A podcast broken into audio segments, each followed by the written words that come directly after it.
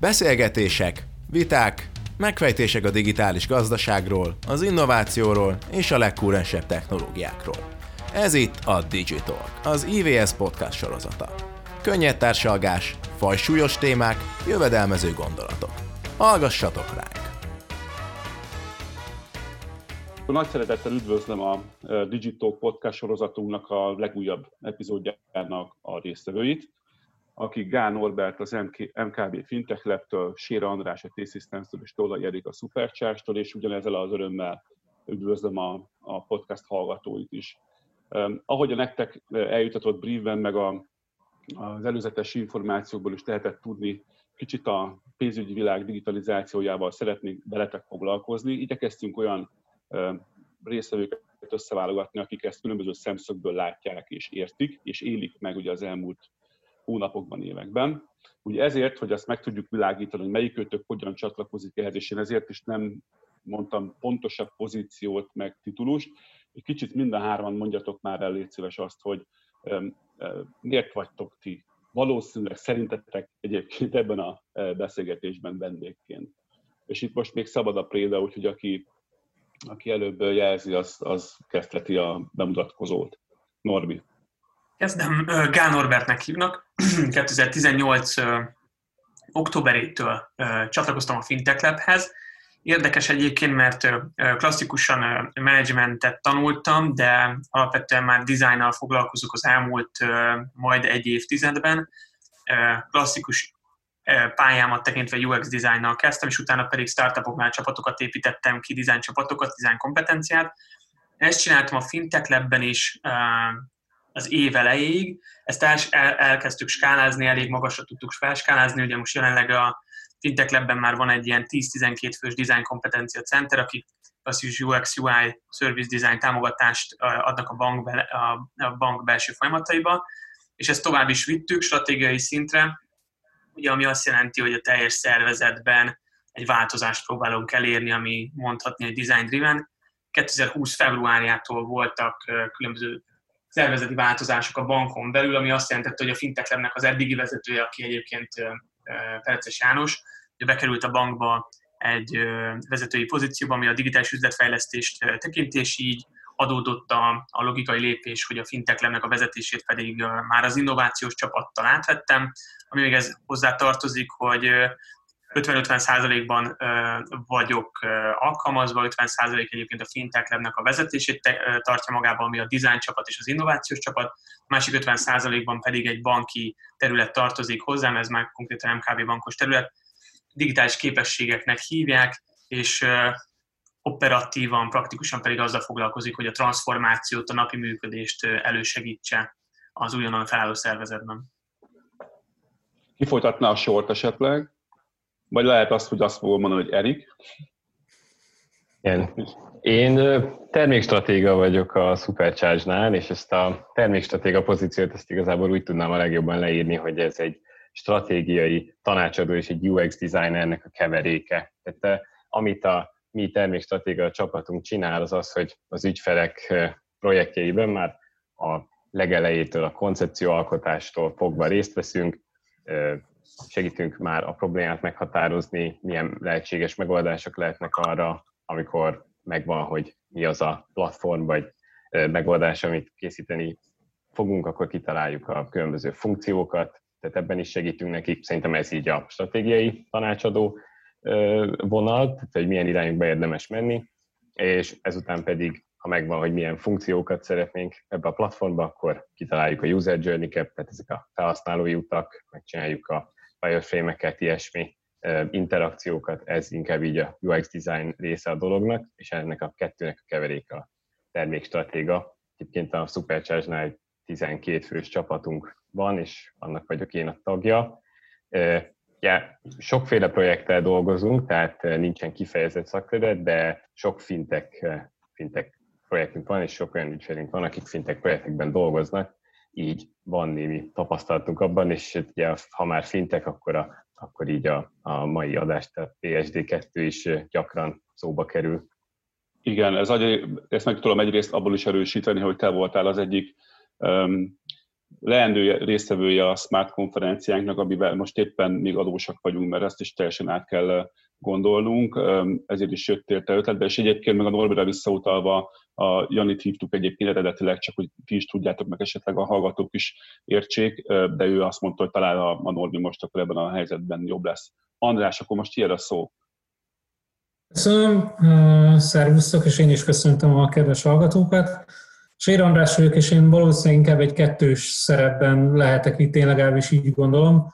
A, az egyik szerepem az a banki múltam, én több mint tíz éven keresztül a banki oldalon ültem, és, és ebben az a vicces, hogy uh, amikor az egész PSD2 elindult, és amikor elkezdtünk vele foglalkozni, akkor én még masszívan uh, a bank, banki szférában dolgoztam, uh, ráadásul abban az időszakban digitális vezetőként uh, az ország egyik legnagyobb bankjánál, úgyhogy az alapokat ott kezdtük el letenni, és ott kezdtük el értelmezni a PSD2-nek maga a, a regulációit. Tehát itt szerintem fontos elmondani azt, hogy nem csak PSD2-ről beszélünk bizonyos értelemben, mert az elmúlt éveket azért a, a banki szektorban az egyik legmeghatározóbb szelek, azt kell, hogy mondjam, szerintem a regulációs szelek voltak. Tehát, hogyha röviden elkezdenénk felsorolni, milyen, milyen törvényi kötelezettségeknek kellett a pénzügyi szektornak megfelelni, akkor a podcast felét is lőttük azzal az idejét, hiszen 2-től kezdve a GDPR-on keresztül a PSD2, az Instant Payment, az azonnali fizetés, és még sorolhatnánk nagyon sokáig, nagyon sok mindennek kellett megfelelni, és így is kezdtem el a PSD2-t is, és akkor még banki oldalon, aztán tavaly év elején, tehát 2019 elején pedig váltottam az oldalt, és átültem a T-Systems-be, és, és egy teljesen új megvilágításból kezdhettem el nézni ezt a szektort, jelenleg is leginkább pénzügyi területekkel és pénzintézetekkel foglalkozom, és megvizsgáljuk azt, hogy mindegy ekkor IT cég hogyan tudjuk segíteni ezeket a cégeket a PSD2-re, az azonnali fizetésre, meg egyéb más kihívásokra felkészülni, illetve milyen digitalizációs megoldásokat tudunk nyújtani az ő segítségükre. És nem utolsó sorban egyébként meg nyilván egy akkora nagy cég, mint a, mint a Telekom mint az egyik legnagyobb telekommunikációs cég, és mint a T-Systems az egyik legnagyobb IT cég, azon is folyamatosan dolgozunk, és azt is vizsgáljuk, hogy milyen egyedi megoldásokkal és milyen saját megoldásokkal tudunk esetleg kessen a piacra lépni, hiszen a PSD2-nek ez a lényege, hogy erre a piacra beléphessenek új szereplők, és beléphessenek olyan szereplők is, akik korábban nem voltak ott az a piacon, és nekünk folyamatosan ezt is szem előtt kell tartani, hogy milyen új lehetőségek nyílhatnak. Hmm. Most már egy félig meddig a, bele is csúsztál, ami nem baj egyáltalán. A, nem, nem, nem, nem, semmi gond. A PSD2-nek a, a kicsit megfogalmazásába, vagy a, a, a fogalmi tisztázásában, de én erre is kérnélek titeket, hogy mindenkinek van nyilván valamilyen fogalmi rendszere, vagy elképzelése, hogy ez mit jelent, de valahogy meg tudjuk-e úgy fogalmazni, hogy most csak becsüpped ide valaki, aki egy egyszeri banki ügyfél, aki életében nem hallott mondjuk azon túl, hogy átutalás, meg készpénzfelvétel, meg esetleg érintéses fizetésen kívül nem nagyon hallott mástól. Neki hogyan foglalnátok össze röviden a PSD2 lényegét, és most most akkor tényleg, András, elvenném a szót, ne haragudj, élek ezzel a joggal, és az Norbinak visszaadnám, és menjünk egy ilyen kört, jó? Hogy ki, ki hogyan értelmezi ilyen szempontból a PSG-ket, aztán majd nyilván üzleti meg, meg pénzügyi, meg egyéb szempontból is végigmegyünk rajta, csak ejtsük meg ezt az első kört. Rendben. Érdekes ez a, ez a, ez a roundtable, amiben vagyunk, mert itt gyakorlatilag, hogy körbenézek, mindenki találkozott már így vagy úgy, de a user-centered approach az elég sokan, a designhoz elég közel vagyunk, Andrást is ismerem, elég is, amit elmondott gyakorlatilag, hogy tudom, hogy hogy Supercharger hogy megy, és ezért is úgy kezdeném el, hogy most is egy outside-in agy van gondolatmenettel, hogy a, mit jelent ez egyébként user oldal, ugye azt gyakorlatilag, hogyha ezt el akarnám mondani akár anyukámnak, vagy akár, akár kinek, aki nem minden nap ebben van, és mondjuk nem együtt töltjük a napjainkat, akkor azt mondanám, hogy azzal, hogy a jelenlegi világban bankol az ember, azzal rengeteg digitális térben elérhető adat keletkezik. Minden egyes mozzanatunk, minden egyes döntésünk, utalásunk, pénzkapás, pénzküldés, ezek mind adatot generálnak, és eddig ezeken a, a bankok ültek gyakorlatilag ezeken az adatokon, és semmiféle kötelezettségük nem volt arra, hogy ezeket az adatokat kiadják. Ugye ezt egyébként sokan megoldott különböző hackekkel, akik így mondjuk én relatív pénzügyileg tudatosan gondolom magam, is elég régóta írom a kiadásaimat, költéseimet, és ez egy komoly pain point volt az életemben, hogy ugye nem tudtam megkapni az adatokat a bankomtól, vagy legalábbis nagyon-nagyon nehezen, és az Európai Unióból jött egy, egy regula, hogy az András is mondta, gyakorlatilag egy olyan irányelv, ami azt mondta, hogy ezen változtatni kell, és a bankoknak kötelezően képeseknek kell lenniük, és utána pedig hajlandóaknak is kell, hogy legyenek kiadni ezeket az adatokat olyan harmadik feles szolgáltatóknak, akiknek persze megvan minden olyan licenszük, amit egyébként a Magyar Nemzeti Bank ad ki itt, itthoni viszonylatban, és ez garantálja azt, hogy az, azokkal az adatokkal nem lesz visszaélés, de alapvetően arról van szó, hogy egy olyan irányelv, hogy apikon keresztül bankoknak kötelező kiadni az adatokat a felhasználókról, olyan szervezeteknek, akiknek ennek megvan a jogosultsága, és ezek ezáltal újfajta megoldásokat teremteni mind a user számára, mind a piacon tevékenykedő szolgáltatók számára. Ezt tudjátok, nyilván most Norbi adott egy elég kerek megfogalmazást, nem várom azt, hogy most megismételjétek, de esetleg kiegészítenétek-e valahogy a saját szempontotokból? András például. A, talán annyival, bár Norbi tényleg jól összefoglalta, és nem sok játékteret hagyott neki, de hogy mi is volt a, a törvényalkotói akarat, mert szerintem ez fontos. És hogyha valaki a PSD2-t nézi, akkor egyértelműen látszik, hogy egyetlen egy dologból fogták meg piacélénkítés és, és belépési lehetőség. Tehát, hogy az volt a célja a, a, az alkotónak, és ebben, ahogy a Norbier is mondta, ez valóban az Európa Unió, hiszen ez egy EU direktíva, hogy, hogy erre a piacra, amit jelenleg az elmúlt pár száz évben igazából a bankok tulajdonoltak, és ezek a pénzintézetek vezették, erre legyen lehetőség belépni új szereplőknek is. Bankoknak is, akár kisebb pénzintézeti fintekeknek és kisebb pénzintézeti szereplőknek, de akár teljesen out of the box, teljesen más szektorból és más területről jövő szereplőknek. És kialakítottak egy olyan kört, és talán ez az, amiről beszélünk, mert később még úgy is kell róla beszélnünk, ezek az úgynevezett apik, kialakítottak egy, egy olyan kötelezvényt és egy olyan regulációt, ahol a bankok számára előírták, hogy ezeket, amiket a Norbi is mondott, hogy ezeket az adatoknak a szolgáltatása, illetve nem csak adatokról beszélünk, hanem tranzakciókról, tehát tényleges tranzakció kezdeményezéseket is be kell fogadniuk ezek a harmadik feles szolgáltatóktól. Azt is megmondták, hogy ez hogyan. És én ezt mindig úgy szoktam magyarázni egy laikus számára, hogy ezt úgy kell elképzelni, hogy technológiai nyelven elmondták, hogy a bankoknak milyen, milyen konnektorokat, milyen ilyen 220-as röfiket kell tudni kilógatni, és azt az éterben mindenkinek ki kell rakni. És hogyha van egy szereplő, akinek tényleg van ilyen licensze, ami kétség ne férjen hozzá, brutális, hogy milyen nehéz egy ilyen licensz megszerezni. Én több, több céget is ismerek, akik ezzel próbálkoznak, hát nem egy egyszerű. Tehát ne úgy képzeljétek el, bementek a hentes boltba, és akkor a három kiló karaj mellé veszek, veszek egy PSP licensz, mert nem így működik. Nagyon durva reguláció, de mégis van lehetőség, ami egyszerűbb, mint egy bankalapítás, azért annál egyszerűbb. És aki rendelkezik ezzel a licenszel, az megfoghatja a kis konnektorját, és bedughatja. És ezekbe a konnektorokba bedughatja a konnektorját, és abból vagy adatot tud az ügyfél számára szolgáltatni. Itt nagyon fontos, hogy csak olyan ügyféladatokat, ami az ügyfél külön hozzájárult, és a hozzájárulást mindig meg kell szerezni, vagy ne adj Isten pont fordítva az ügyféltől ő átvesz egy megbízást, egy átutalási megbízást, és azt meg bejutatja a banknak, hogy hajtsa végre az ügyfél nevében azt az adott megbízást. Erik, te mivel egészítenéd ki, vagy, vagy te mivel tudnád uh, még bővíteni most már ezt az egészen korrekt uh, definíciót?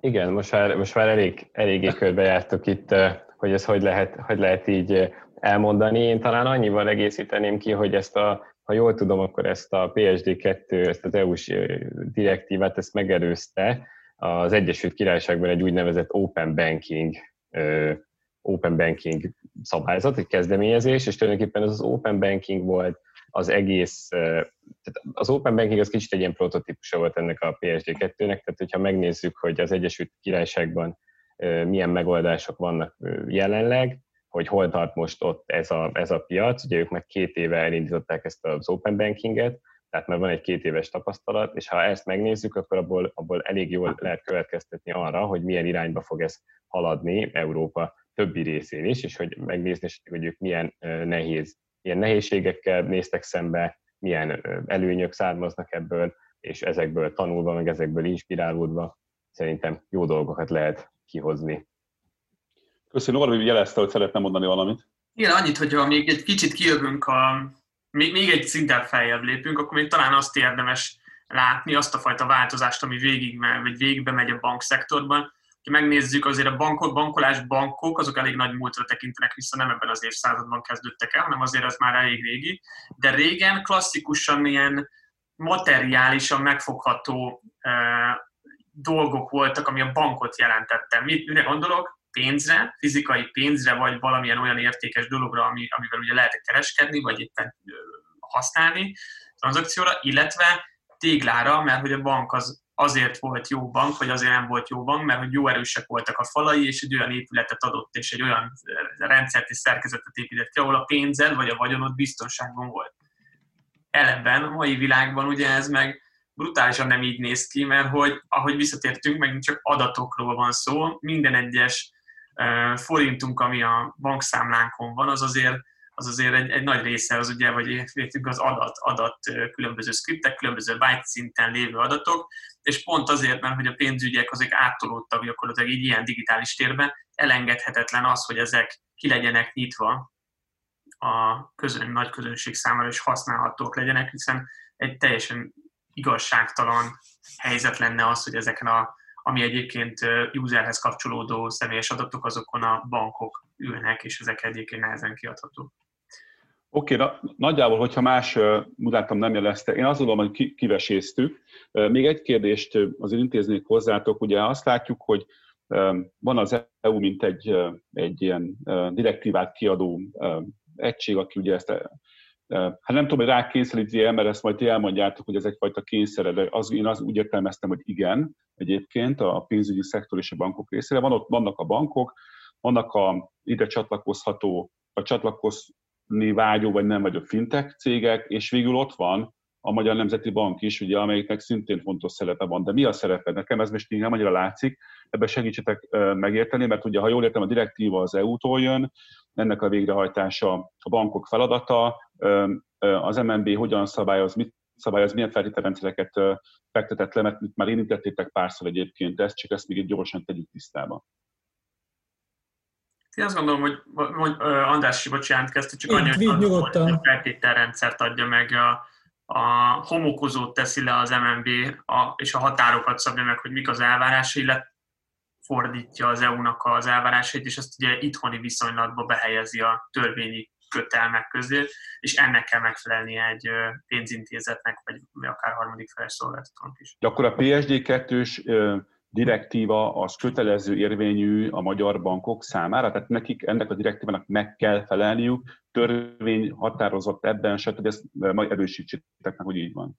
Bólogattak. Mondom, hallgatunk, hogy a többiek bólogatnak. Ez így van. Tehát pont, hogy mondod, és nem csak a bankoknak, hanem bárkinek, aki be akar lépni erre a piacra. Tehát nagyon fontos, az EU direktíva egy, egy iránymutatás és a kereteket meghatározza, és minden országnak úgynevezett jogi adaptációt kellett végrehajtania, tehát hogy minden nemzeti banknak és minden országos törvényalkotónak ezt a helyi jogrendbe be kellett helyezni, és ezt csinálta a Magyar Nemzeti Bank is, hogy a meglévő törvényi hierarchiába behelyezte, és megadta azt, hogy akkor ez most a PFT, a HPT, meg az összes többin belül hova, hogyan vonatkozik, és ezt mindenkinek, aki ezen a piacon már most jelenleg szerepel, és már most jelenleg valamilyen tevékenységet folytat, annak ezt kötelező érvényen el kell látnia.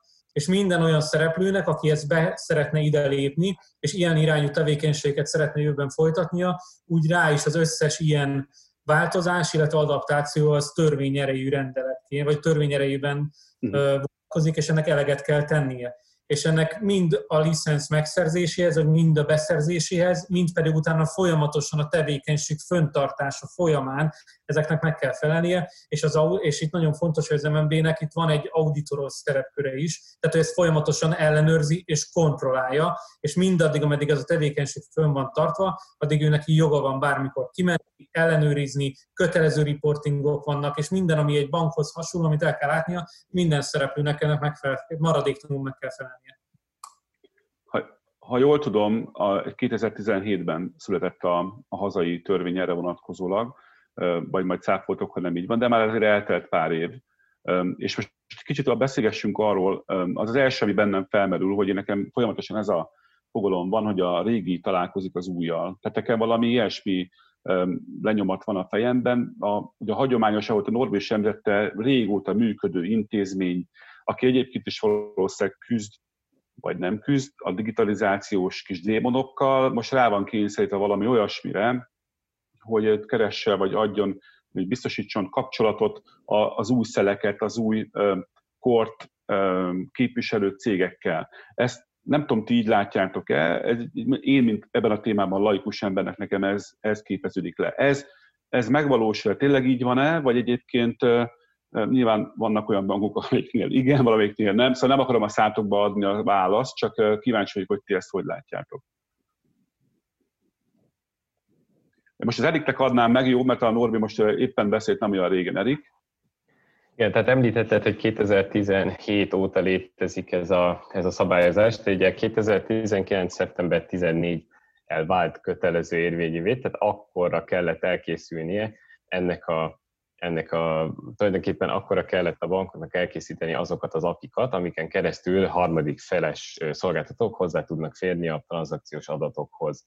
Tehát igazából ez nagyjából bő fél éve van ez a dolog, tehát bő fél éve tudják a harmadik felek megnézni azt, hogy milyen, milyen feltételek szerint, milyen technikai módszerekkel, milyen megoldásokkal tudnak hozzáférni ezekhez az adatokhoz. És említetted, hogy ez a régi és az új találkozása, és egyébként igen, és ezt, ezt én is így gondolom, annyiban, hogy a, tehát eddig ugye voltak ezek a, vannak ezek a harmadik feles szolgáltatók, akik készítenek remek alkalmazásokat, lehetnek ezek ilyen money manager alkalmazások, amiket már említettünk korábban, de ugye azért ezekbe folyamatosan be kellett a kézzel vinni az adatokat, a költéseket, és csak az alapján tudott készíteni analitikákat, de milyen jó lenne, ha automatikusan benne lenne mondjuk a költési adatom, amit költök a bankkártyámmal. És ugye most ezzel ez lehetségessé vált, ezek az a harmadik felek hozzá tudnak férni ezekhez az alkalmazásokhoz, és azáltal, hogy az ő ö, jól működő algoritmusaik, jól működő rendszereik a bank által ö, tulajdonolt adatokon, tehát a felhasználói adatokkal kapcsolatban tudnak kimutatásokat csinálni, ezért, ezért azok nagyon hatékonyan tudnak működni, és ez arra ösztökéli talán a bankokat is, hogy azok a bankok, akiknek még nincsenek meg ezek a szolgáltatásaik, mondjuk a mobil applikációjuk nem alkalmas arra, hogy, hogy ennyire részletes analitikát készítsen, őket talán ez most arra sarkalja, hogy elmenjenek ebbe az irányba. És igazából ezért van ennek, ezért is van ennek egy ilyen versenyélénkítő szerepe, én azt gondolom. Uh-huh. Morbi? Egyetértek. Annyival kiegészítve, hogy a maga az a, az a personal finance management része, az tényleg egy kicsi szerete ennek, azért az élet rengeteg területén bele se gondolunk abban, hogy mennyire jó lehet egy ilyen szolgáltatás, és ez ugye az egyik kérdés majd, amit szerintem gondolom, hogy benne is lesz a, a mi most agendánkban, az az, hogy a use case még azért mindenki keresi, és ez egy nagyon fontos pont jelenleg, hogy ez így van, de csak annyit akartam kiegészíteni az Erikkel, hogy ezeket is behoznám, hogy a bankok azok az egyik résztvevői, de az, a másik oldalon még mindig ott van ugye az élet, és a bankok ebből csak egy rész, de a pénzügyek az nem csak bankokat jelent, és hogy kiegészíteném, itt egy financiális ökoszisztémáról beszélnék, amit ez a, a ez is, konkrétan PSD2 is, de hogy ezt látni hogy ez egy folyamat, itt elég sok eleme volt, hogy András említette a instant payment, a PSD2, és még sorolnám tovább azokat a kicsi módosítások, amit lehetővé teszi, hogy itt a financiális ökoszisztémáról beszéljünk, és megint csak behozva a user szemléletet, hogy az én pénzügyeimet minden, itt az is benne, szám, benne van, amikor én egy számlát állítok ki vállalkozásként, és egyből szeretnék utalni egy QR kódot lecsiptetve, vagy pedig egy, szeretnék kapni egy kérelmet. Ezek, ezek mind benne vannak. Uh-huh. Egyébként pont ma jelent meg, ha jól tudom, vagy lehet, hogy a napokban a, az MNB-nek a fintech és digitalizációs jelentése, bár szerintem lehet, hogy már olvastátok, és ebben az áll, hogy Magyarországon jelenleg 110 magyar adószámmal működő fintech vállalat működik. És ezeknek egyébként a legnagyobb része adatelemzéssel, üzleti intelligenciával, illetve pénzügyi szoftverfejlesztéssel és rendszerintegrációval foglalkozik. Ezt csak azért dobtam be, mert nekem ebből az jön le, hogy itt, itt egy, egy ideig nem fogunk látni, de lehet, hogy nem így van. Egyébként a usert érintő, a pénzügyi ökoszisztémát frissítő és az egekbe digitalizáció pénzügyi piacot. És nem akarok pessimista lenni, csak egy kicsit akarok benneteket csipkodni, hogy erre mondjatok valamit. Ne én ebből ezt olvasom ki. A rediket is elfogadom, hogy igen, fél éve van kötelező jellege, de hát ez a levegőben van már gondolom egy jó ideje, ez ezért erre lehetett készülni. De most én nem rajtatok akarom számon kérni, hogy mi van, de, de a piacon egy kicsit kérjük már számon, hogy egyébként most akkor mi van. Norbi. András is jelentkezett. András is majdnem egyszerre, de egy ilyen másfél másodpercet te voltál a gyorsabb, úgyhogy majd az András utánod. Na hát látni kell, hogy azért ez mindenki számára, aki, aki főleg aki nem erre volt berendezkedő, és akkor most teljesen általánosságban tudok beszélni, azért ez egy kihívás ezeket megugrani. Azért általánosságban elmondható, hogy ha csak a bankokat nézzük, és ezzel nem, nem mondok el semmiféle titkot, hiszen ezt tehet tudni, azért a bankok azok általánosságban lassabban működő, adott esetben bürokratikus szervezetek, ahol az IT legacy jelen van, és emellett azért még ki kell tenni az asztalra, hogy ott azért nem, az IT legacy az nem csak technológiát jelent, hanem nagyon sok esetben kultúrát is, és ezeket meg kell ugrani szépen a, a bankoknak és most azért ez tényleg egy olyan élénkítő erőt adott, ami szépen bepörgeti a dolgokat. A 110-es cégszámot nem tudom, megmondom őszintén, nincs erős véleményem, hogy az sok vagy jó, mert hogyha abban már 10 olyan lenne, amit napi szinten beépül a user életébe, akkor azt hiszem, hogy elégedett lenne mindenki. Tehát így a számot azt nem tudom. Amit én látok, az azért egyértelműen az, hogy nagy a mozgolódás, ugye ennek az egésznek azért volt egy folyamattal, volt a, a sandbox gyakorlatilag, ami a leképezése a, a, a nyílt apiknak, az már azért régebben kint van, és ezt lehet használni, és azért nagy a mozgolódás, látszik, hogy olyan pénzügyi szereplőktől is, akik konkrétan nem pénzügyekkel, hanem mondjuk egy számlázó programmal foglalkoznak, ezek szépen így, és azért mondtam, hogy ökoszisztéma szerűen elkezdenek szépen rájönni erre az egész láncolatra, és azért ők mozgolódnak és jönnek ki a, a termékeikkel vagy szolgáltatásaikkal, ami még mondom nagyon fontos, a use case még nincsenek meg, és a felhasználó oldaláról az érettségnek el kell jutni egy olyan szintre, hogy ne csak a Pro Digit userek használják ezt, hanem tényleg beleépüljenek a mindennapunkba, és azt érezze mindenki, hogy ettől könnyebb és kényelmesebb lesz az élete. András, mert te mondtad volna, úgy mutattad volna, hogy szeretnéd folytatni. Igen, ha egy kicsit visszatekintünk az elmúlt évekre, akkor szerintem elmondható a szakmai piacon, hogy, hogy éveken keresztül arról szólt a szakmai sajtó, a konferenciák, minden belső menedzsment megbeszélés, hogy, hogy úristen, milyen világ lesz itt a PSD 2 indulása után. És egy kicsit szerintem olyan érzés volt, mint amikor 2000-ben a Millenniumnál mindenki a számítógépek lehalását várta, hogy 2012-ben, hogy a, a maják vagy az inkák megjósolták a világ végét, és akkor visszaszámoltunk, és így úristen, mi történt? Hát semmi.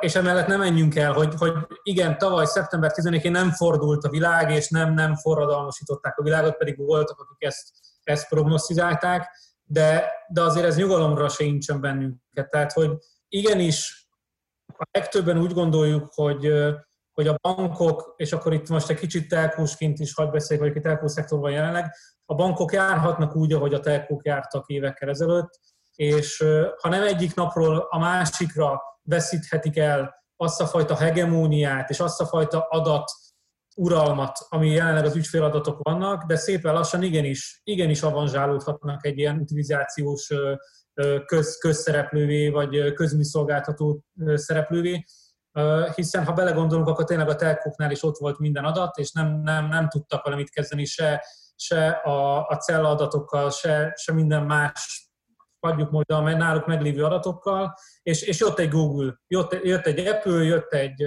jött egy Amazon, és, és ezt szépen letarolta, és, és ha ez ugyan nem történt most meg a piacon, a bankok területén, de, de ez el fog jönni. És szépen lassan pár év alatt az átformálódhat. A másik, amit szintén kiemelik, ami miatt lehet, hogy nem fognak túlzottan szeretni, főleg, főleg inkább a Norbi, de de azért a bankoknak is van sajnos némi vaj a füle mögött. Én ismerek olyan fintech szereplőt, aki, aki én tudom, hogy szeptember 14-én az indulás évfélkor írt egy levelet az MNB-be, hogy, hogy hát, hát, hát azért itt, itt nem minden napi úgy néz ki, ahogy, és nem minden napi működik százszázalékosan, azért itt van a PSD2 ugye nem tartalmazott kifejezetten standardeket és, és olyan fajta előírásokat, hogy hogyan kell kinézni egy apinak, és ebből kifolyólag minden bank vagy, vagy valamilyen globális szabvány után alapján ment el, vagy leginkább saját maguk kezdtek el fejleszteni, és ebből látszik, hogy vannak még kívánnivalók maga után, úgyhogy ebből látszik, hogy a bankoknak is van még dolga ahhoz, hogy, hogy fölnőjenek ahhoz, hogy tényleg mindennapi megfelelőképpen működjön. Volt olyan bank, akinek teljesen le is állt az apja, és, és gyakorlatilag más bankapját kellett elkezdeni áthasználni szabványát, mert nem működött hónapokon keresztül, most minden név nélkül. És, és amit én azt mondanám, hogy, hogy itt ez egy formálódó piac, igenis, tehát aki azt mondja, hogy jött és ment a PSD2, és nem változott semmi, azzal én nem értek egyet, és nem tudom osztani a, a véleményét. Valóban ez nem egy robbanásszerűen átalakuló piac, de a szereplők mozgolódnak. Keresik pont, ahogy Norbi mondja, keresik a use de, de még nem tartunk ott. Tehát például azt látni kell, hogy Magyarországon nincs még olyan hazai cég, aki PSP licenszet kapott volna. Igénylési folyamat már elindult, de ilyen licenszet még senki nem kapott. Vannak külföldi cégek, akik beregisztráltak, hiszen ugye ez egy fontos dolog, hogy aki valahol az EU-n belül megszerzi a, a licenszt, akkor onnantól kezdve csak bejelentési kötelezettsége van, és ilyen passporting jelleggel átviheti a többi országba, EU-s országon belül. Ilyenek vannak Magyarországon, de ezek a cégek zömmel az összes EU országra bekérték ezt a passportingot, de hazai cég még nincsen. AISP-ből se túl sok, de vannak, és most is vannak folyamatban igénylések az MNB-nél is, ezek szépen lassan jönni fognak, csak fontos, hogy ezek tényleges megoldást adjanak. És a Norbi is folyamatosan ezt feszegeti, és én ebben nagyon egyet tudok elérteni, hogy a bankok nagy legacy, lassú rendszerek. Itt, ami lehet, vagy úgy értem, hogy rendszerek, hogy, hogy lassú szereplők. Ő nekik nagyon sok mindent, nagyon komplexen kell egyszerre kiszolgálniuk. A fintekeknek és a más szereplőknek ebbe a lehetőség az, hogyha nagyon fókuszáltan, nagyon specializáltan, de arra profi módon lépnek be, és egy profi megoldást tudnak adni a banki szolgáltatásokhoz képest. És ezeknek viszont ezek jönnek, csak olyan megoldást kell találniuk ezeknek a fintekeknek és egyéb szereplőknek, ami tényleg elmozdítja az ügyfeleket arról, hogy egy bank szolgáltatás helyett az ő szolgáltatásokat használják, és, és ezt kell megvárnunk, ameddig ide fölnő a piac, fölnökelnek a bankok, és ami a legfontosabb, hogy fölnőnek a userek. Ahhoz kell egy bizalmi alap, hogy, hogy az ügyfelek erre lépjenek. Erre volt egyszer egy kutatás, hogy, hogy az emberek fogadnának el hitelt a Facebooktól, és valami 90 akárhány százalék azt mondta, hogy igen. És utána föltették a kezüket, oké, okay, és, a, és a fizetésüket átutalnak a Facebooknak? Ja, hát azt már közel sem annyian, és, és kevesebben voltak. Az ügyfeleknek is föl kell ahhoz hogy nem, nem banki szereplőknek oda merik adni a pénzüket, és rámerik bízni a pénzügyéket és a pénzügyi adataikat. Erik, esetleg te ehhez hozzá tudnál tenni, hogyan álltok a ügyfélkörben, mi érzékelhető, milyen, ezek visszaköszönnek-e, amit az András említett, vagy egyáltalán hogy látjátok ti a ti oldalatokról ezt az egész elmúlt fél évet, vagy akár másfél évet, vagy nevezzük, ahogy akarjuk. Igen, András sok mindent összefoglaltál az imént. Abban egyetértek abszolút, Bocsi. hogy ez egy nem, ez, ez teljesen szuper volt, hogy érintettél több témakört is ezen belül. Én azt gondolom, én is egyetértek azzal, hogy ez egy evolúció, tehát hogy azzal, hogy tavaly szeptember közepén nem történt egy ilyen robbanás, az nem azt jelenti, hogy nem lesznek itt még nagyon jó dolgok a közeljövőben. Tehát megint csak visszautalnék erre az Egyesült Királyságbeli Open Banking dologra, amit említettem, ami nagyon hasonló a PSD2-höz. Ott is azt láttuk, hogy így el kellett tenni egy kis időnek ahhoz, hogy hogy megjelenjenek a piacon ezek az alkalmazások, amik használják ezeket a lehetőségeket. És ugye beszéltünk róla, hogy mind számos jogi nehézség van, számos technikai nehézség van ahhoz, hogy valaki egy ilyen alkalmazást elkészítsen. És ugyan valóban van sandbox, elérhető volt régóta, valamelyik jobb volt, valamelyik kevésbé volt jó, valamelyiket jobb, valamelyiket jobban lehetett teszteni, de azért, hogy azt lássuk, hogy ebben vannak egyébként technológiai kihívások, jogi kihívások is, viszont szerintem ez, ez egyre jobb lesz, és ahogy haladunk előre az időben, egyre egyre könnyebb lesz majd, egyre jobban fel tudjuk majd oldani ezeket, a, ezeket az akadályokat. És én azt gondolom, hogy szerintem elég sok ötlet lehet. Én sok ötletet láttam már, és mi is sokat ötleteltünk ezen ügyfelekkel, hogy hogyan tudnák kiaknázni ezeket a lehetőségeket, és igen, szerintem számos, számos remek megoldás jön, ahhoz meg kell tudni ugrani ezeket a technológiai és ezeket a, ezeket a jogi nehézségeket, amik, amik, amik biztosan egyszerűsödni fognak egyébként később, és akkor majd, és akkor majd el, elárasztják a piacot ezek a jobbnál jobb alkalmazások. Norbi, parancsolj! Szuper, sok, szuper jó gondolatok voltak, és szuper sok gondolatot elindítottak bennem.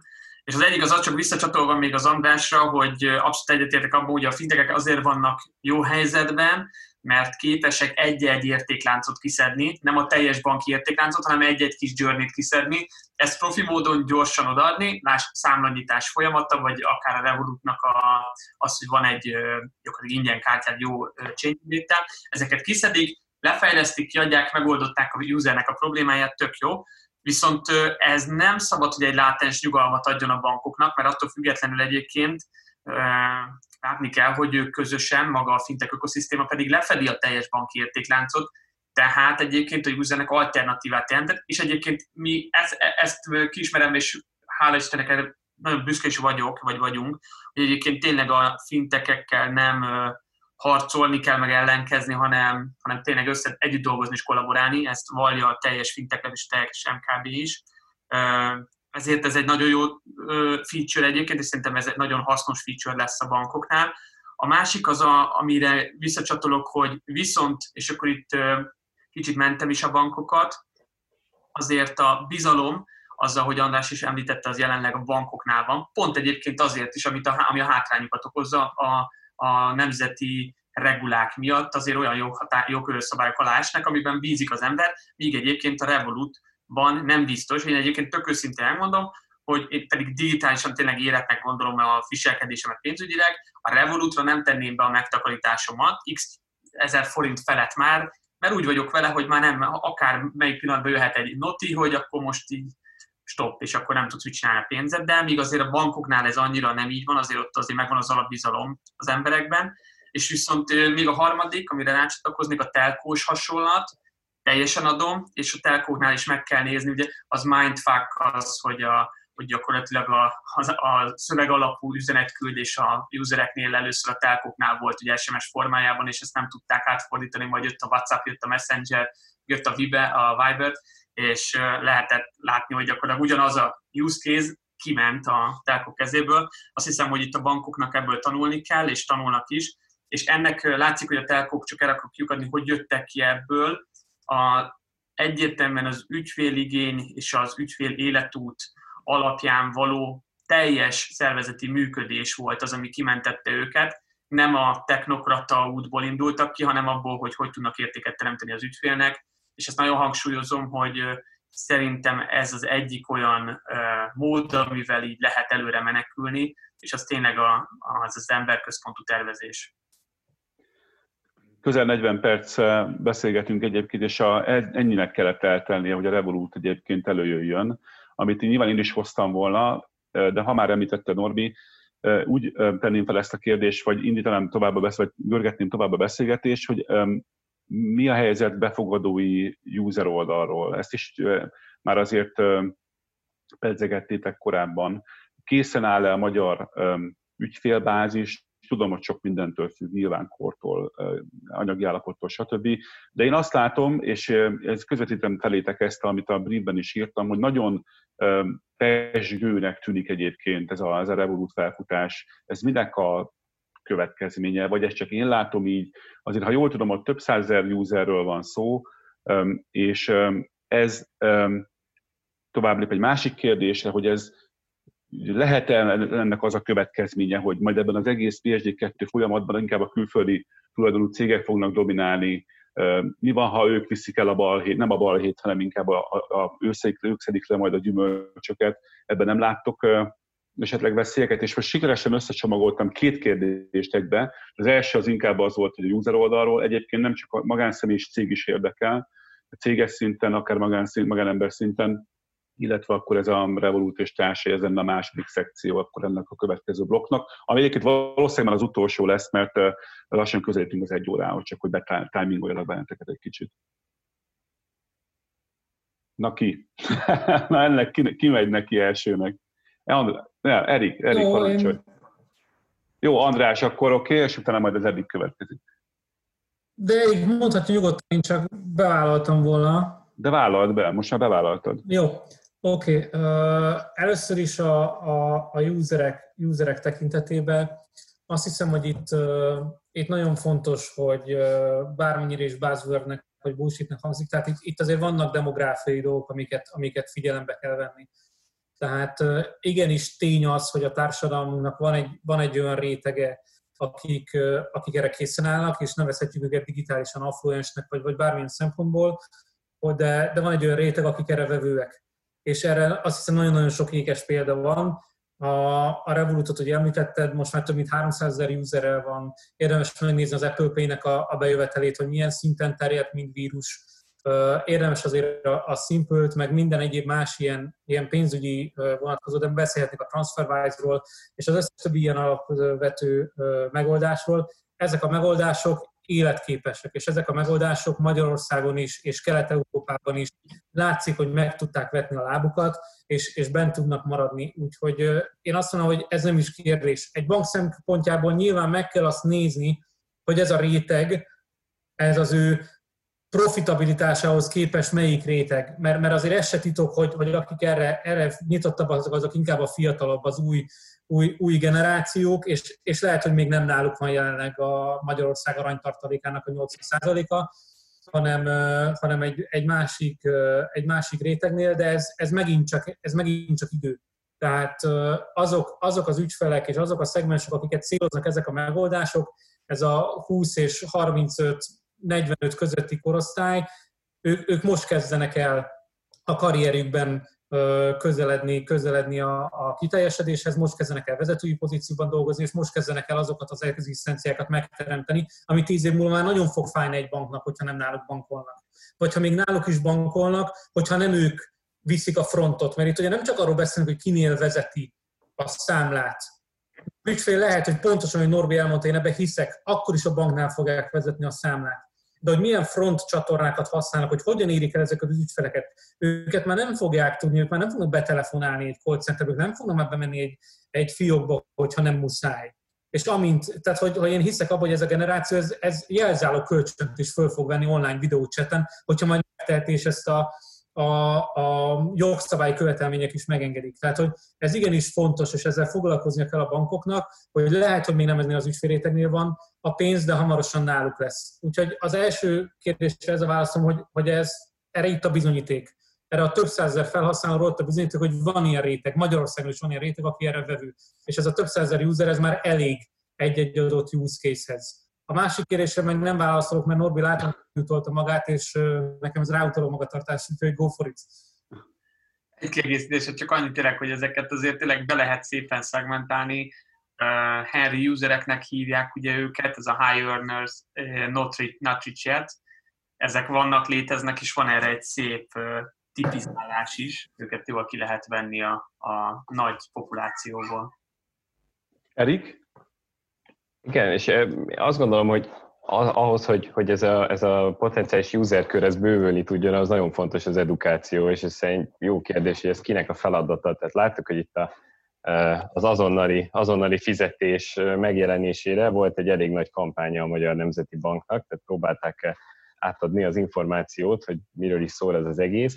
Ugyanakkor én erre a PSD2-re ilyesmi kampányt nem láttam, és egyébként lehet, hogy volt valami, csak elkerült az én figyelmemet, de fontos, hogy megtörténjen ez az edukáció, és ugye, hogyha megnézzük egyébként egy olyan alkalmazást, ami használja már ezeket a dolgokat, akkor elég sok helyen megjelenik benne az, hogy bankszintű biztonság, hogy minket egy nagy bank támogat, és ezért biztonságban vannak az adatok. De ugye néhány éve meg pont azt hallottuk, mikor megjelent a GDPR, hogy oda ne ad senkinek az adataidat. És most meg ugye jön egy másik szabályozás, az, hogy, hogy semmi gond, nyugodtan adathatod a tranzakciós adataidat. És ugye persze tehát így, arról szól a szabályozás, hogy mindez biztonságos keretek között történjen meg, és ez, ez rendben van így. Azt gondolom, hogy nagyon fontos az edukáció, és nagyon fontos az, hogy, hogy ezek az alkalmazások valamilyen módon, akár, akár ők maguk elmondják, hogy hogy működik ez a folyamat, mi ez az egész, mi történik, ahhoz, hogy még nagyobb köröket el tudjanak érni, és ne csak azokat, akik most potenciálisan már ilyen mondjuk Revolut felhasználók, akik egyébként egy elég nagy kör, így is. Igen, egyébként nekem ez egy tényleg szintén átlagos szintén Revolut felhasználónak egy számba megy, hogy, hogy még egyébként annyira paranoiásak tudunk lenni, és a magyar ember szerintem, bár nem akarok általánosítani erősen az, mégis ekkora akadálymentesen sikerült ekkora, ekkora ügyfélbázist építeniük. Ezt minek köszönhető szerintetek? Ezzel próbálom most aktivizálni a kérdés, előző kérdés második részét, hogy mi, mi lehet itt a, a megfejtés, vagy egyszerűen csak az, hogy ügyesen multilevel marketingelték, és pénzt lehetett belőle szerezni, mert emlékeztek, úgy volt, több, több hullámban úgy zajlott egyébként a, a terjesztése a szolgáltatásnak, hogyha ajánlod, akkor ugye utalnak neked pénzt.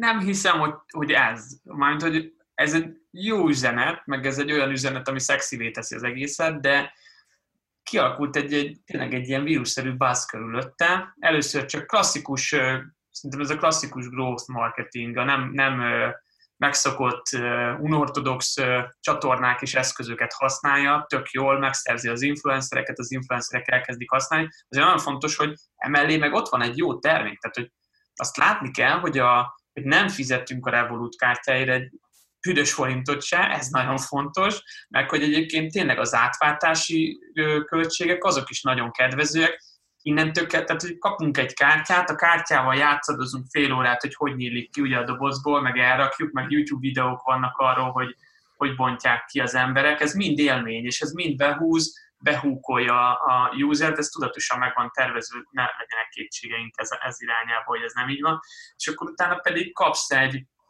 jó banki terméket, egy jó ügyfélélményt, mi kell több. A kérdés az majd az, hogy hogy tudják profitábilisá tenni az üzletüket, de ha jól tudom a stratégiájukat, csak most a Revolutról, ha már egy kis mélyebben, akkor nekik az első körben a nagy, nagyon magas ügyfélszáma a lényeg, és utána pedig éppen szépen elkezdik kidolgozni ezekre a monetizációs stratégiákat.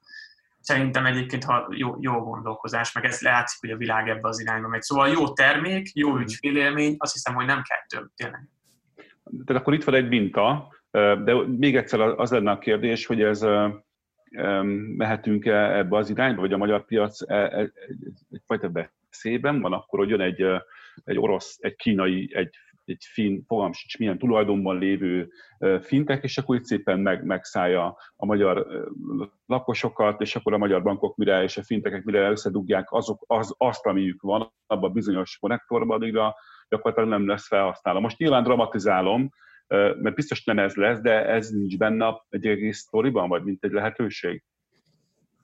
Szerintem egyrésztről azt nagyon fontos látnunk, hogy nagyon-nagyon kevés az a felhasználó, aki annyira mondjuk terelődött volna például egy Revolutra, hogy bezárta a folyószámláját, és nem, nem, nem bankol Magyarországon. Nem tudom, hogy nekem nincs ilyen ismerősöm, az biztos, és én ilyen emberrel még nem találkoztam, biztos vagyok benne, hogy van, de kevés. Tehát, hogy itt is lássuk, hogy megint arról van szó, hogy, hogy egy szegmens belépett be specializáltan a Revolut, és ettől függetlenül az emberek megtartják a bankra. Játékpénzt használnak a Revolutra, játékpénzt alatt értem, hogy amivel, amivel játszadoznak, peer-to-peer utalgatnak egymásnak, meg hasonló, de ettől függetlenül a megtakarításaikat, a fizetésük nagy részét, minden más pénzügyi tranzakciót, azt nem a Revoluton keresztül tranzaktálják.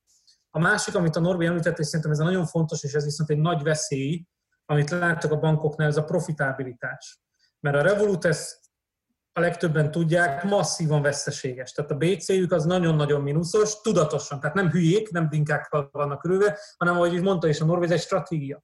Viszont azt látom a bankoknál, hogy emiatt ők söprik is az asztalról. TransferWise ugyanez, ugyanúgy masszívan veszteséges, de hazai fintek és hazai nagybankok által üzemeltetett más applikációkat is tudnék mondani, amik veszteségesek. De ezeket nem szabad, nem szabad lesöpörni az asztalról, és én úgy gondolom, nem szabad úgy nézni, hogy hát majd úgyis az idő kinyírja őket, mert, mert vagy, vagy exit politikára, vagy exit stratégiára játszanak, vagy majd az élet fog elemésztő őket, mert nem fogja.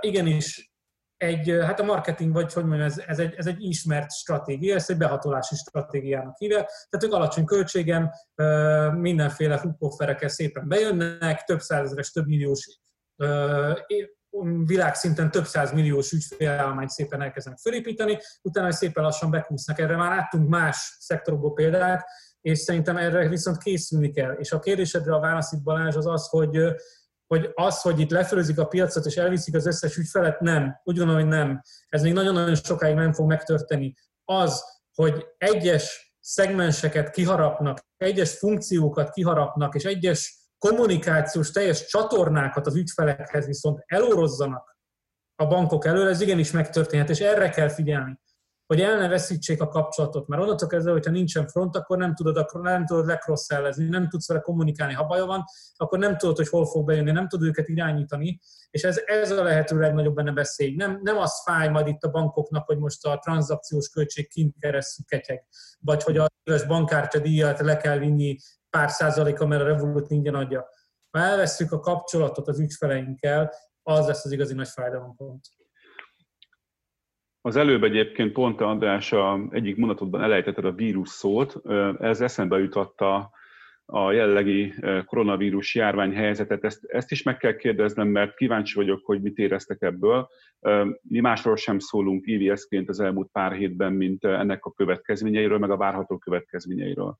Ez a a fintech per banki eh, finance szektorban milyen, eh, milyen hatásokat gerjesztett az elmúlt időszakban. Eddig nálatok is abszolút eh, ül a kérdés szerintem, és, és következő pár hónapra mit láttok? Tehát mindenki stop, stop van, vagy pont ellenkezőleg menekülünk előre, vagy ez a kivárunk, vagy esetleg egy negyedik, mert lehet, hogy még van egy év forgatókönyv is.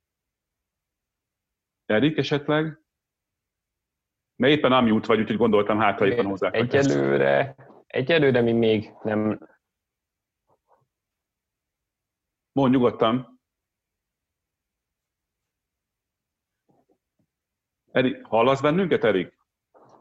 Igen, igen, hallak titeket. Sajnos kicsit rossz a kapcsolat. Már akkor átadom addig a szót, ebben a kérdésben mondjuk a, a szót a, a Norvinak, jó? És akkor addig hát a, te oldaladnál helyre áll. Na hát érdekes világot élünk, érdekes napokkal, megint csak nem állóról kell semmiféle titkot azzal, hogyha azt mondom, hogy mindenkire nagyon komoly hatással van. A digitalizáció és a digitális transformáció szerepét átvette a koronavírus, ez kijelenthető, amiről eddig sokat, sokat beszéltünk, meg már évek óta próbáljuk transformációnak hívni, meg bevinni szervezetekben, azt most így konkrétan így átvette, és meg is oldotta két-három hét alatt a nagy részét, mármint az biztos, hogy a eddigi nagy félelem mondjuk a home office-tól, azt hiszem, hogy ez így feloldódni látszik, mert hogy most rá van kényszerülve mindenki arra, hogy otthonról nyomja. Szerintem ez egyébként, ez a része, ez egy ilyen pozitív externália, hogy lehet mondani, szörnyű egyébként a helyzet, szóval nem szabad elbagatelizálni, nagyon figyelni kell mindenkinek, és mindenki legyen óvatos, mert mindenki vigyázzon magára tényleg egyértelmű változások vannak. Szerintem nagyon fontos viselkedés jelenleg, hogy mindenki tudatosan próbálja meg megérteni, és helyzettudatosan tudjon viselkedni, ahhoz, ahhoz komoly megértés kell.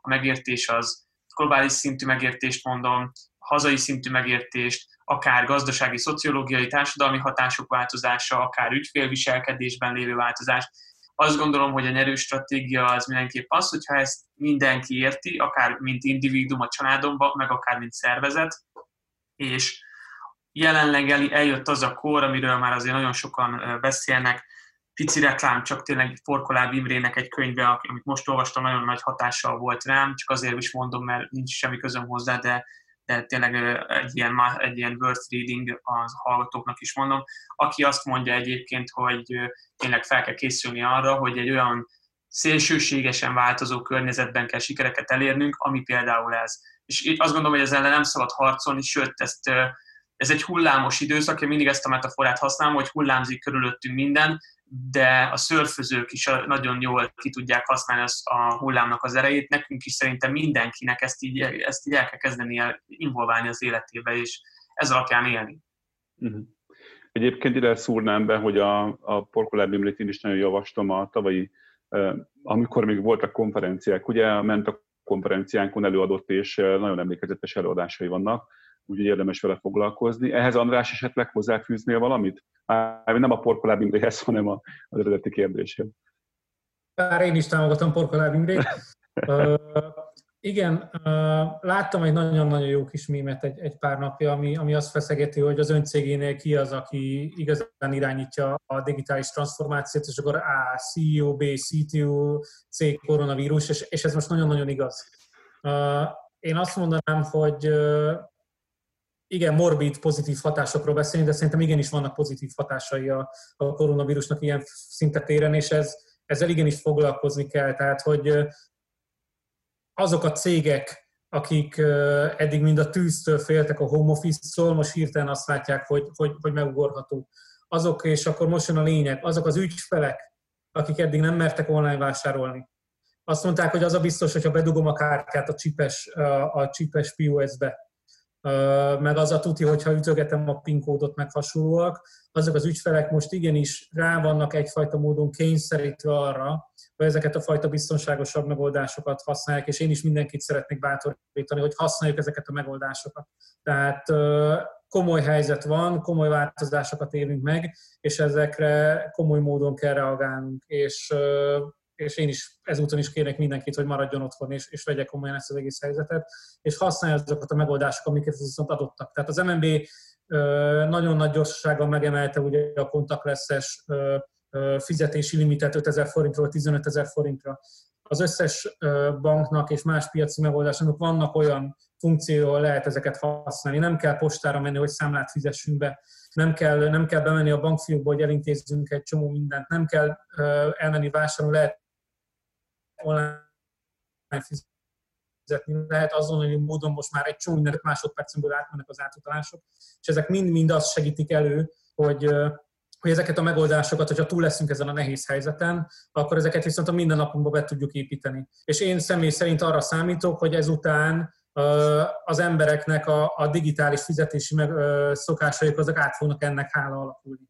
És sokkal több lesz az online vásárlás ezután is. Hiába már nincsenek rá kényszerítve, mert megérzik, hogy ez miért jó a cégek megérzik azt, hogy miért jó home office, és hogy igenis nem arról van szó, hogy ha home office vannak, akkor biztos mindenki kinyírja a füvet, meg biztos minden dolgozó egyébként csak beállította az egerét, rárakta valami mozgó ilyen vér, vérplazmásító cuccra, hogy mozogjon, hogy látszódjon, hogy mozog az és hogy a, a a Teams-be igenis zöld, és nem ővére lett automatikusan rakva, hanem az emberek dolgoznak, és az emberek otthonról is képesek dolgozni, és teljes értékű munkát, sőt, nekem a legtöbb ismerősöm arra, vonatkozik, arra panaszkodik, hogy, hogy eltörölték a munkaidőt, és többet dolgoznak. Én is bevallom őszintén napi 14-16 órát dolgozom, de én eddig is hülye voltam mondjuk. De, de hogy, hogy, ezeknek meg lesz a pozitív hatása, és, és a jövőre nézve ezeknek a lábnyomait fogjuk látni és igenis a digitalizáció szerintem most egy elég nagy löketet tudott kapni az egész országban. Nézzük meg az oktatást. Ki hitte volna, hogy digitálisan fogjuk oktatni teljes Magyarországon az összes diákot. És igenis ott ülnek az emberek, ott ülnek a tanárok, és ott ülnek a diákok, és tanulnak online otthon, televízión, meg egyéb eszközökön kívül, és erre szerintem a piacnak választ kell tudni adnia és a bankoknak is, és a fintekeknek, és minden szereplőnek erre választ kell tudni adnia, vagy Norbi hasonlatával ezt a hullámot meg kell tudnia lovagolni, mert aki nem, az bizony itt is le fog maradni. Erik, esetleg te ehhez hozzáfűznél pár gondolatot? Remélem most már jó a kapcsolat. Igen, igen. Tehát én is, én is csatlakoznék, amit, amit András mondott, ezekkel mindegyet értek, és igazából én is azt gondolom, hogy ez egy ez egy, ez, egy, ez, egy nagyon, ez egy löketet adott egy csomó digitális megoldás elterjedésének, és ugye, szomorú, hogy ez a helyzet, ez a helyzet most kialakult, de, de ezáltal meg lehetőséget kapott nagyon sok digitális megoldás, és szerencsére mi is azt látjuk az ügyfeleinknél, hogy egyelőre még, még, még, egyelőre még nem húzta be senki a féket, és, és egész, egészen sokan nyitottak arra, hogy, hogy leüljünk és gondolkodjunk azon, hogy ebben a helyzetben hogyan tudnánk, hogyan tudnánk akár az ő egyébként nem digitális, vagy csak félig meddig digitális szolgáltatásokat teljesen digitális áthelyezni, és egyébként, ahogy így olvasom azt, hogy mennyien kezdeményezés kialakult időközben, hogy ez egészen elképesztő, hogy az emberekből micsoda ilyen probléma megoldó készséget és kreativitást hozott elő ez a helyzet. Ha megnézzük, hogy egy kisebb, akár kézműves, nem tudom, bármilyen terméket előállított cégek, akik eddig, eddig nem értékesítettek online, se perc alatt átálltak egy, egy, egy online házhozszállítós modellre, mert így tudnak fennmaradni.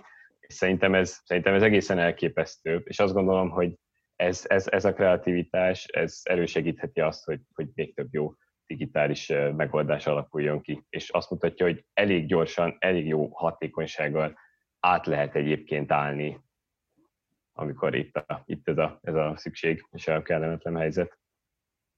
Norbi, jól láttam, hogy szerettél volna ezt hozzáfűzni valamit, vagy, vagy csak éppen... Egy komment csak annyi, hogy a fék azért az arról, ugye arról, az, arról is transzparensen kell beszélni, de ez azért, azért ez fék nagyon sok helyen, meg nagyon sok iparban de én inkább azt mondanám, hogy, hogy tényleg változás. És az, az egyébként alapvetően nem biztos, hogy csak rossz lehet, mert annak lehet jó kimenetele, és szerintem az egyébként meg alapvetően jó a társadalomnak, hogyha érzi azt, hogy változó környezetben van, és ehhez hozzászokik. Hát az a mód, ahogy most ez bejött, az abszolút nem.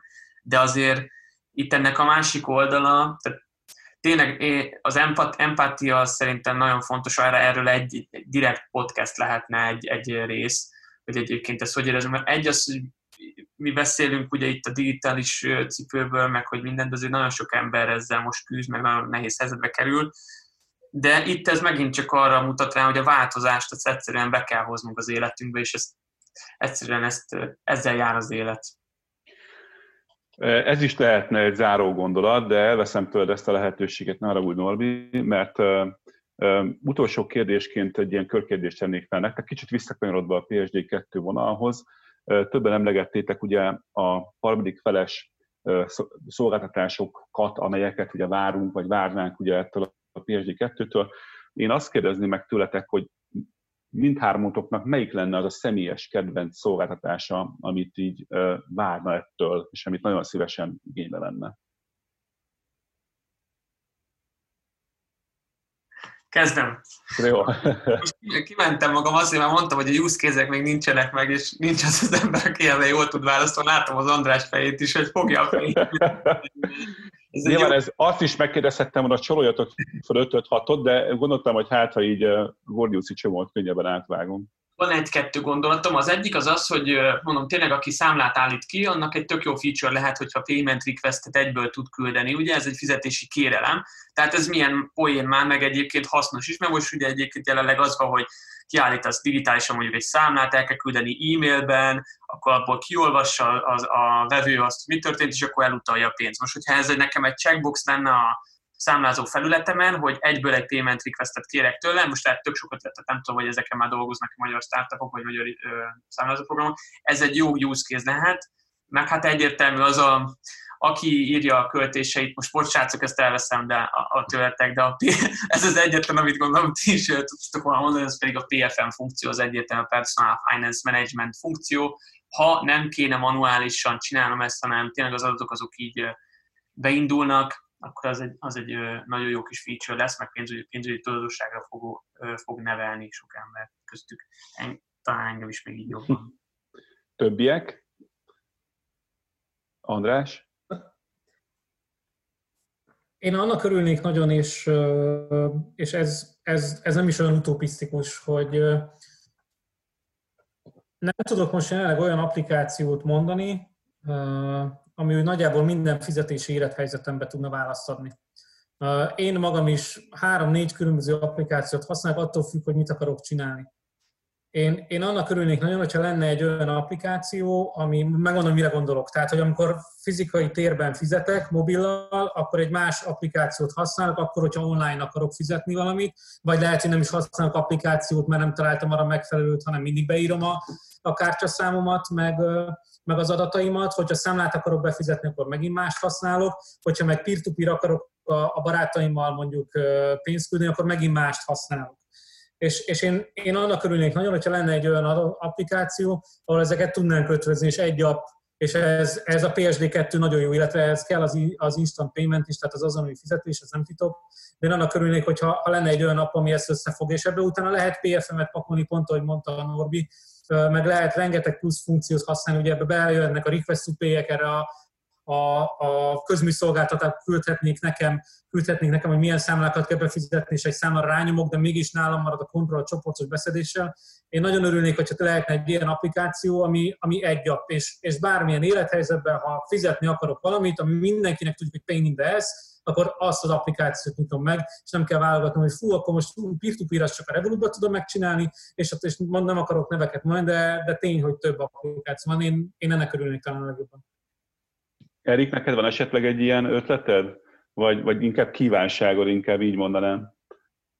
Igazából ugye az előttem szólók elmondták, a, elmondták elég jó ötleteket, ezekhez tudok csatlakozni, de én egyébként utána néztem ilyen kicsit exotikusabb use case hogy mire lehet ezt, a, ezt az egész témát még használni, és találtam még itt kettőt, ami nagyon érdekes. Az egyik az egy, az egy ilyen Kagera nevű applikáció, ez, az, ez tulajdonképpen ilyen pénzügyi csalás felderítés, csalás analízis, ilyesmi témában tud segíteni. Azt lehet vele csinálni, hogy beállíthatod valamelyik hozzátartozódnak az accountját, és tudod figyelni, hogy, hogy történik-e bármi szokatlan, szokatlan olyan tranzakció, ez figyeli az alkalmazás. Például beállítod mondjuk a nagymamának a, az accountját, ugye tudjuk, hogy az idősebbek azért elég, tehát az idősebbeket jobban megtalálják ezek a, ezek a pénzügyi csalások, akik megpróbálnak valamilyen módon pénzt kiszedni belőlük, és hogyha, hogyha beállítjuk egy ilyen alkalmazást, akkor egy ilyen megoldást, akkor ezt például tudjuk figyelni. Ez egy elég, elég exotikus use case. De van egy másik, a másik az például azt próbálja azt próbálja megoldani, hogy pénzt kérni milyen ö, nehéz. Tehát, hogy maga az, hogy valakitől szeretnék egy kis pénzt kérni, nehéz pénzügyi helyzetbe kerültem, ez, ez egy elég kínos szituáció, és ö, itt is be lehet állítani, egy hozzátartozónak, vagy barátnak az accountját, és be lehet állítani egy limitet, hogyha a bizonyos limit alá lemegy, akkor én kapok egy értesítést, és így akkor utalhatok neki pénzt, vagy küldhetek bármilyen módon, és akkor elkerülhetjük ezt az ilyen kellemetlenséget, ami, ami ezzel jár. Ezek, ezek, szerintem, ezek szerintem érdekes use case Igen, Köszönöm szépen. Norbi még egy kommentet, mint hogyha szeretett volna. Van egy ötlete kommentje. Úgy látom, beindult a mini hackathon itt most a podcast végén.